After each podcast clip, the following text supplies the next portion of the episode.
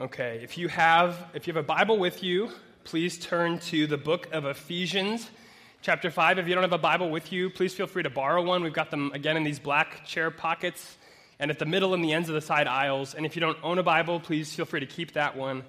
Um, Ephesians is in the New Testament. Pardon me, that won't be the last time that happens this morning. Um, it's, in, it's in Paul's letters, so after Galatians, before Philippians, Ephesians chapter 5 beginning in verse 7. If you're using one of these Bibles we provided, that's on page 838, and it's going to be on the screen behind me as well. Ephesians 5, beginning in verse 7. Would you follow along with me as I read? Therefore, do not become partners with them. For at one time you were darkness, but now you are light in the Lord. Walk as children of light. For the fruit of light is found in all that is good and right and true. And try to discern what is pleasing to the Lord. Take no part in the unfruitful works of darkness, but instead expose them. For it is shameful even to speak of the things that they do in secret. But when anything is exposed by the light, it becomes visible. For anything that becomes visible is light. Therefore, it says, Awake, O sleeper, and arise from the dead, and Christ will shine on you. Would you pray with me? Our Father, we, um, we come needy this morning. It's, it's the only way we ever are. We come to you needy. We need you to give us grace. We need you to forgive us. We need you to help us. we need you to help us understand what you have to say for us, what you want to speak to us through your word. We need ears to hear. We need a mind to understand. And so, as we open your word, we look to you and ask that you would help us, that you would feed us, that you would give us more of yourself so that we can be the people you've called us to be. And we pray in Jesus' name. Amen. What does a person need in order to live? I'm not talking about the ideal life, the life we all want, but what does a person need? What are the, what are the, the basic necessities of life? A few are obvious, right? Air, we have to breathe, water, food, shelter, clothing. And one thing you might not think of immediately light. Where would we be without light? It's a practical necessity. You can't see to do anything without it, right? I live in West Bay. Sometimes we lose power, right? You probably lose power too sometimes. And so, what do you do when you lose power in the evening? You pull out the candles, you pull out the flashlights because you need light. You have to see. And, and more than just practical, we need it for our health. We need it for our emotional well being. Now, if you've always lived in the Caribbean, you probably don't know what this is like. But if you've lived in Canada, right, or the UK or the northern US, you know that, that in the winter you just long for the sun right? You, it's depression spikes in the winter in those places. I mean, stayover tourism in Cayman is at an all-time high, right? What's bringing people here in February? People, they need the sun. They want to see the sunshine. We love and we need the light. And Paul says something remarkable to the Christians in Ephesus in this passage. He says, You are light. Verse 8, he says, At one time you were darkness but now you are light. You are something the world desperately needs. But you can only be what the world needs if you're different from the world. You're only light if you stand out. So if you were here last week, you know that at the beginning of chapter 5, Paul was, he was speaking to the, the Christians in Ephesus and telling them that they, they needed to live a very different life from the culture around them. Pardon me. The way they treat sex, the way they handle their money and their material possessions, the way they speak. It should all be different because now they belong to God. And that passage was, was mainly negative in the sense that he was telling them the things that they ought not to do. But in this passage, he begins to lay out a positive vision. How ought people who belong to God to live? What ought we be like? The world needs us to be light, to not fit in. So, how can we resist the allure of going back to our old life? How can we, how can we live as light? In these verses, we need to see three elements of a life that doesn't fit in a new identity, a new practice, and a new influence. And this, there's an outline on the back of your bulletin if you want to follow along. First, a new identity. Look at verse 7. Therefore, do not become partners with them, with those who disobey God. For at one time you were darkness, but now you are light in the Lord. What's the reason that we're not to fit in, that we're not to just go on living like everyone else? Paul says it's because that's not who we are anymore. Notice that he doesn't say that at one time you were in darkness, but now you're in the light. He says that you were darkness, and now you are light. It's not a change of circumstances or surroundings, it's a change of nature. If you're a Christian, what you were before you trusted Jesus, you are no longer. You're something entirely new. So, what does Paul mean when he says that we're light? So, in the, in the Bible, light has many associations and nuances but it's especially associated with two things. One is moral excellence, holiness, and the other is truth. So, light means perfect character in which there's no flaw, no darkness, it's pure. And light means truth. Light has no secrets, light has nothing hidden. And the only being that is perfectly light is God. So the Apostle John tells us in 1 John 1 5, God is light and in him is no darkness at all. He's completely holy, he's morally perfect. Any, any darkness in us, any sin, any imperfection is totally incompatible with his holiness, with his nature. He's light, and he's perfect truth. Whatever God says he is, he is. Whatever God says he'll do, he does. His word is the truth, which is why the psalmist says in Psalm 119, Your word is a lamp to my feet and a light to my path.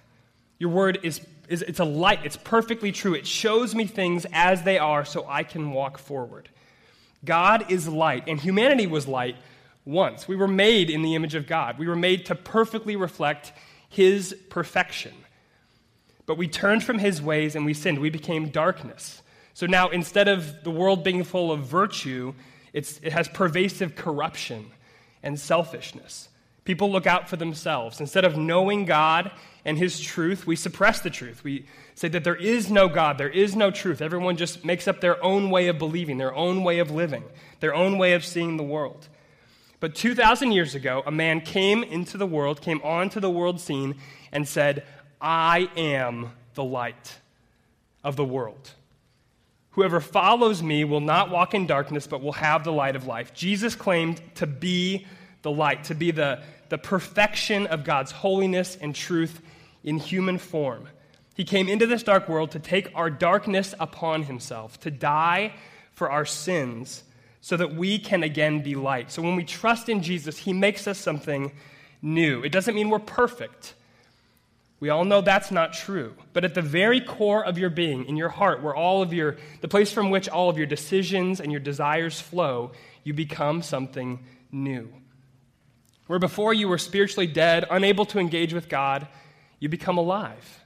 You're aware of Him. Where before your conscience was hardened and dull, it begins to soften. Things bother you that didn't bother you before.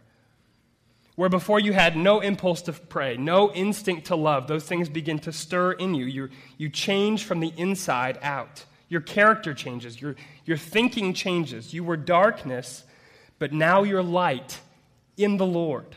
Not because of anything you've done, but because of what He's done for you, because you've been united to Him. And some of you know exactly what I'm talking about. You can remember what your life was like before you trusted in Jesus. You remember the darkness. There are things looking back you can't believe you didn't see about your life. There, there are things looking back that you can't believe you did. You were darkness, but God has given you a new life through trusting Jesus. And that's what it means to become a Christian. It doesn't mean you've realized you need to get your act together and you start making positive choices to become a better person. It doesn't mean that you start reading your Bible and going to church. It means you've given up on your own effort, your own, your own effort to be acceptable to God, to make yourself good enough, and you've trusted in Jesus to forgive you and to give you a new life, a new identity. Have you had this experience? Have you come to Jesus and said, and said to him, I know that I'm darkness.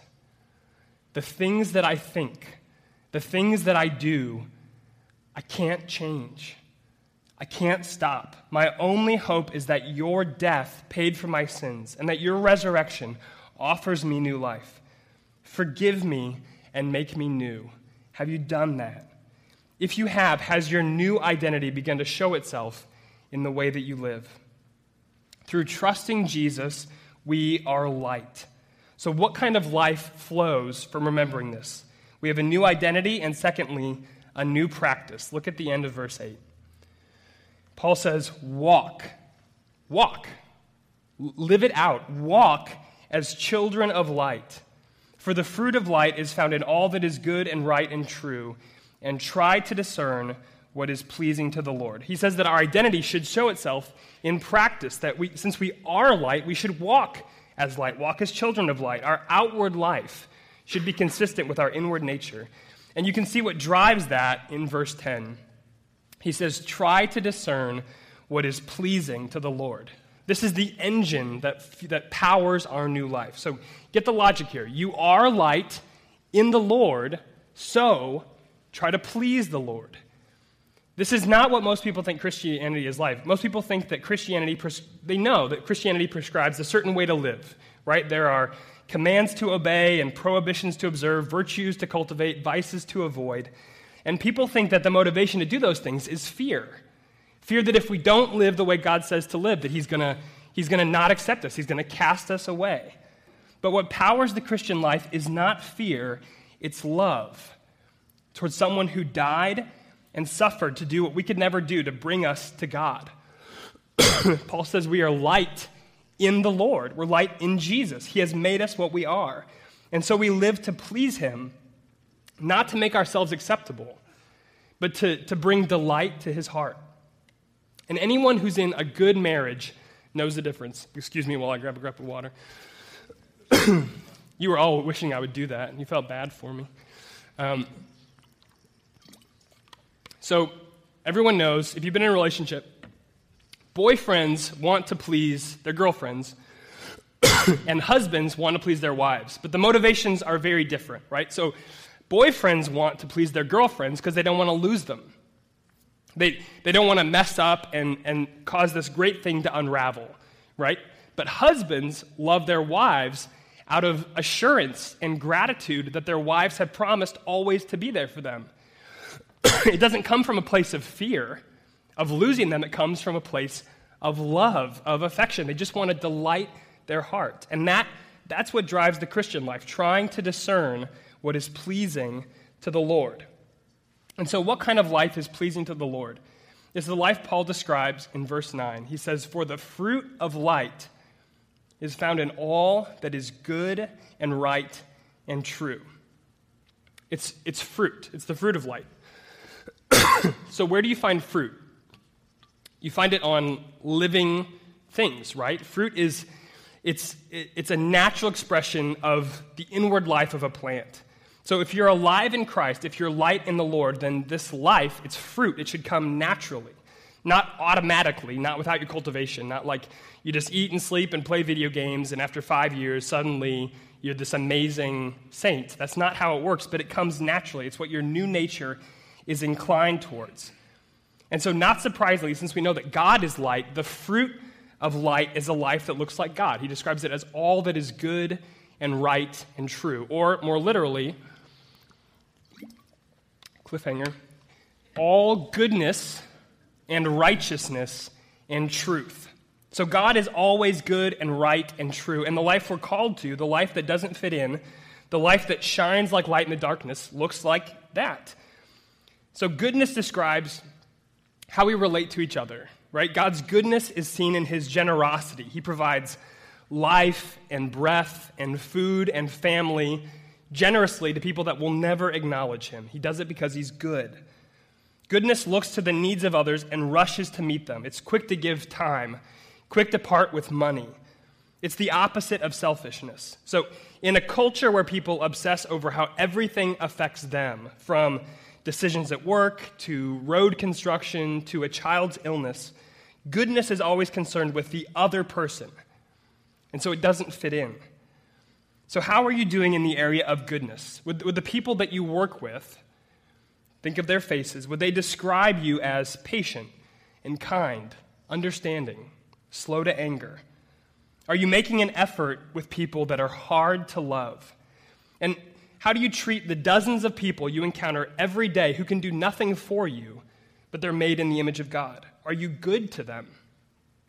And if, if goodness describes how we relate to others, righteousness describes how we relate to God. So the righteous person's life is shaped by what God says about things. Things that God says are righteous, she does. Things that God says are wicked, she flees. She measures by his standard, not by her own comfort. she honors God in her thoughts, in her speech, in her choices, regardless of the consequences. So righteousness doesn't fit in. How are you doing? When the right thing is personally costly, do you go through with it? Or do you go with the flow and just find a way to justify the omission? And finally, if, if goodness describes how we relate to people, righteousness, how we relate to God, truth, uh, truth describes our relationship to ourselves. So, in part, it has to do with the truthfulness of what we say, but it's more than that. It also has to do with whether we ourselves are true. When we say something, do we mean it? Do we keep our promises? People who are true have integrity. They're the same person to their boss's face as they are behind her back. They're the same person at home as they are here, the same person on Saturday night and Sunday morning. They don't fit in. So, how are you doing in the area of truth? Do you speak the absolute truth regardless of the consequences, or are you constantly tailoring it and modifying it, just making it look, make it, make it look you, make yourself look a little better. Would your spouse or your roommates or your kids say, You're the same person here as you are in the privacy of your home? Are you speaking to one another here the way you were speaking this morning when the kids were not getting ready in time? Now, no person here can honestly face the purity of God's character without realizing that they fall short. But isn't that the life you want? Don't you want to live a life of sacrificial goodness in the midst of selfishness, of, of righteousness in the midst of a moral mess, of truth in the midst of hypocrisy? Think of how we'd shine like lights. I just, I love this picture of walking as children of light. I just see, I see those doors at the back of the theater opening, and it's like we're going out, each of us carrying a torch, going into the dark places, going into our neighborhoods and government and school and work. And we're carrying with us the beauty of God's character so people can see the light that they're dying for. It's a world starving for something good and right and true, and that's the life that we can live in Christ. So we're light. We need to live as light. And if we do, we will have, finally, a new influence. So look at verse 11.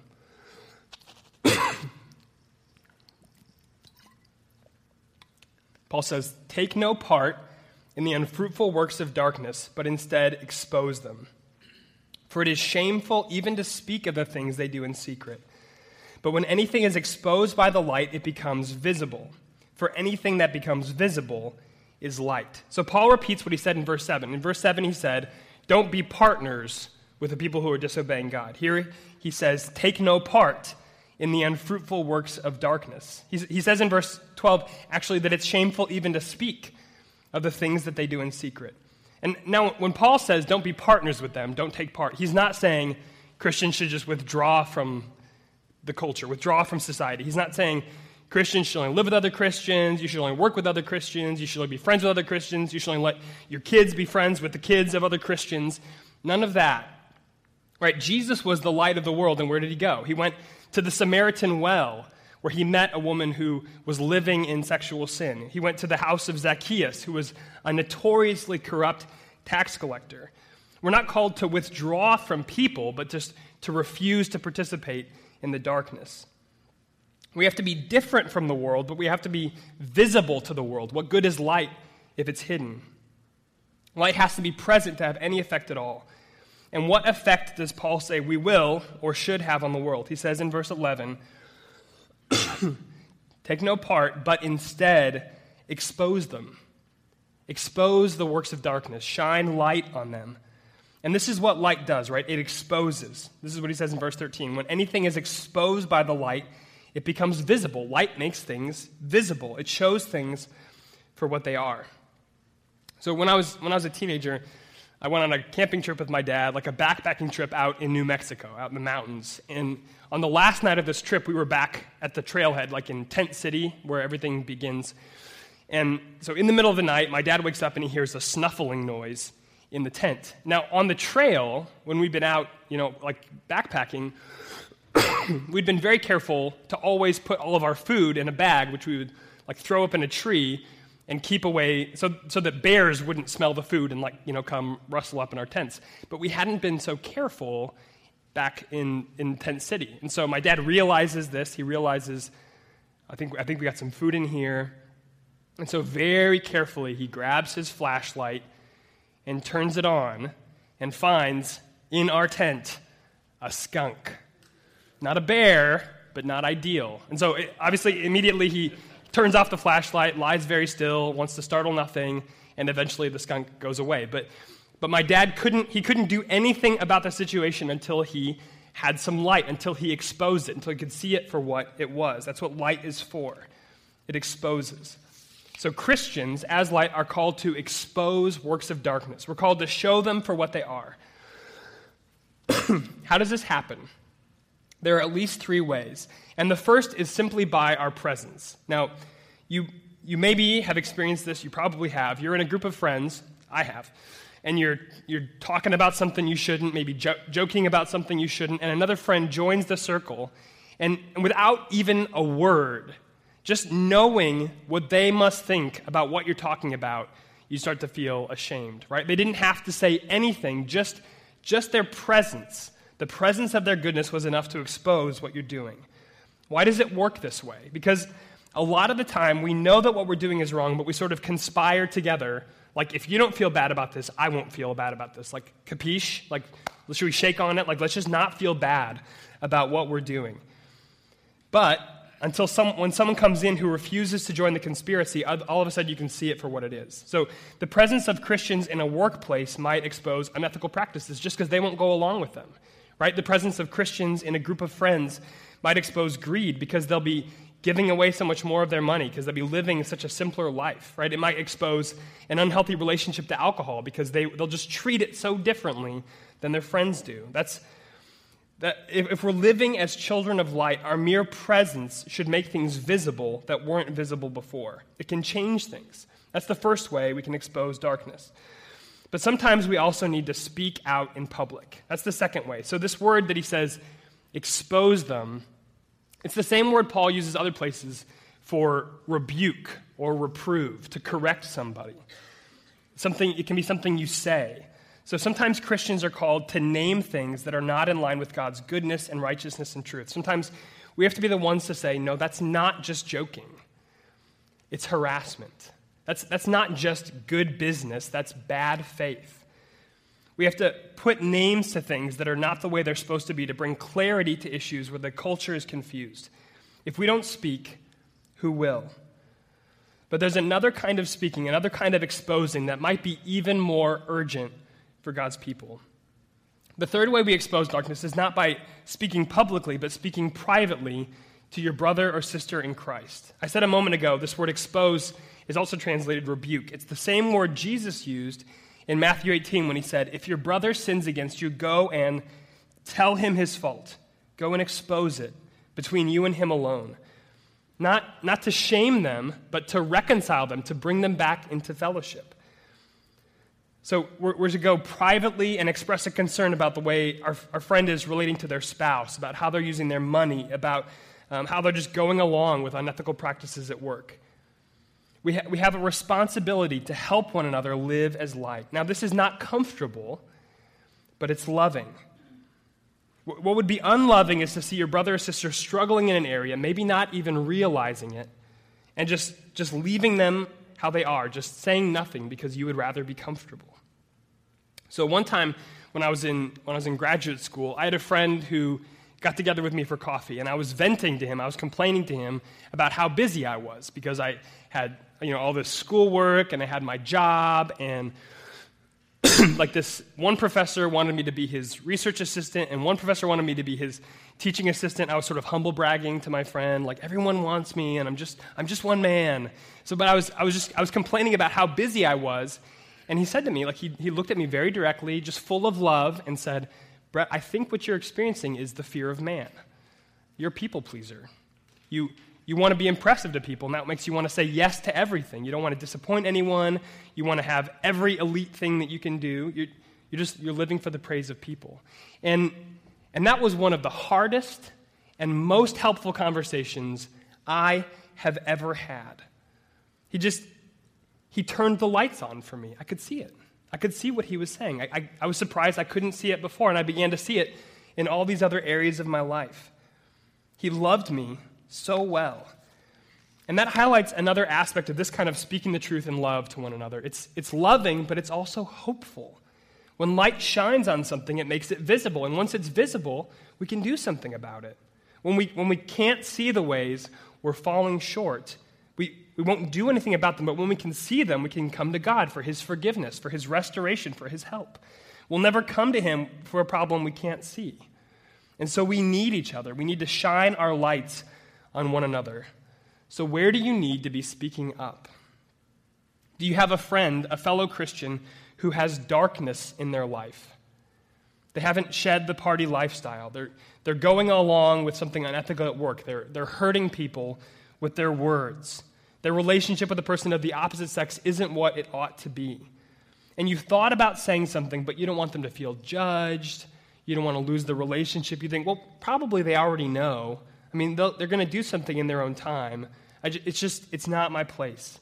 Listen, God is calling you for their good to shine your light on that, to show them the issue, to, to point them to the forgiveness and restoration available to them in Christ. Not to, not to condemn them, but to serve them, to help them walk as light.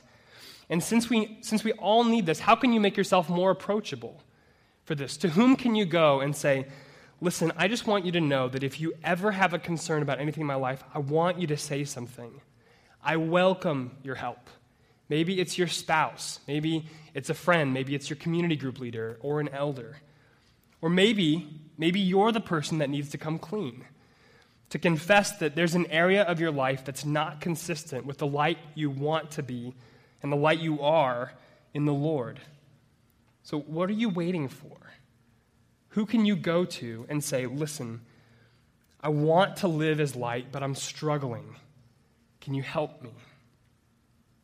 When we know that we are light and we're walking as children of light, we will have an unmistakable influence in our neighborhood, in our workplace, and on our Christian friends as we help one another walk in the light together. This is what Paul is calling us to. He's saying, Be in practice who you already are in Christ. You already are light. You're a new creation. You belong to the light, so live in the light. Walk this way. now, Paul closes this passage with a quote. So look at the end of verse 14. He says, Therefore it says, Awake, O sleeper, and arise from the dead, and Christ will shine on you. Now, often when you see, like in Paul or in the New Testament, when you see someone saying, Therefore it says, and a quote, you would assume that's from the Old Testament of the Bible.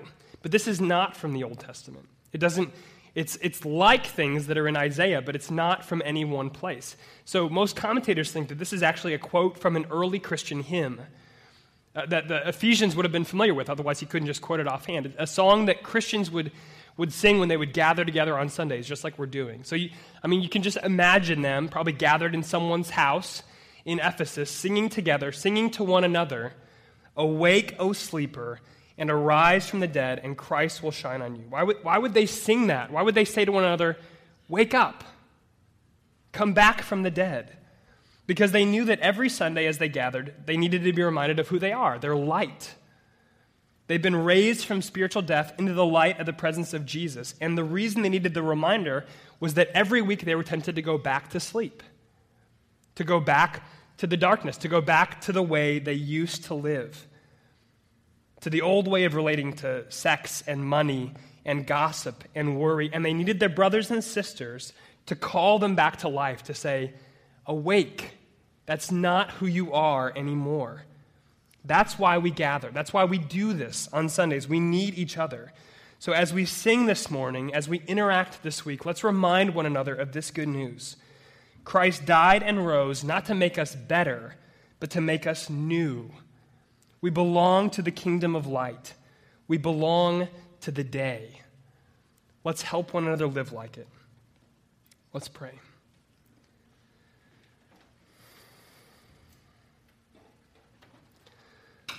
Our Lord Jesus, before anything else, we praise you that you have called us from the dead and that you shine on us. That we have, through what you've done, through your death and resurrection, we have your favor. We have your love. We have your attention. You, you incline your ears to our prayer. We have you working in all things for our good. We have such affection for you, from you. And so thank you that Thank you that you have raised us from the dead. Thank you that in you we are light, that we're new, that we're not what we used to be. And so we bring to you, we bring before you, we, we, in our own minds, we bring before you the ways that we have fallen short, the ways we are not walking as children of light. We confess them to you. We ask for your forgiveness, and we ask that you would help us to walk as children of light, to live as beacons in the world, pointing to the beauty of your character, pointing to your love. And that you would help us to, to love one another so well and to, to, to love ourselves so little that we would speak when we need to speak, that we wouldn't be comfortable, but we would be courageous, and we would help one another to walk in the light so that we experience more of the light of your presence, and so you are more glorified in the world. And We ask these things in Jesus' name. Amen.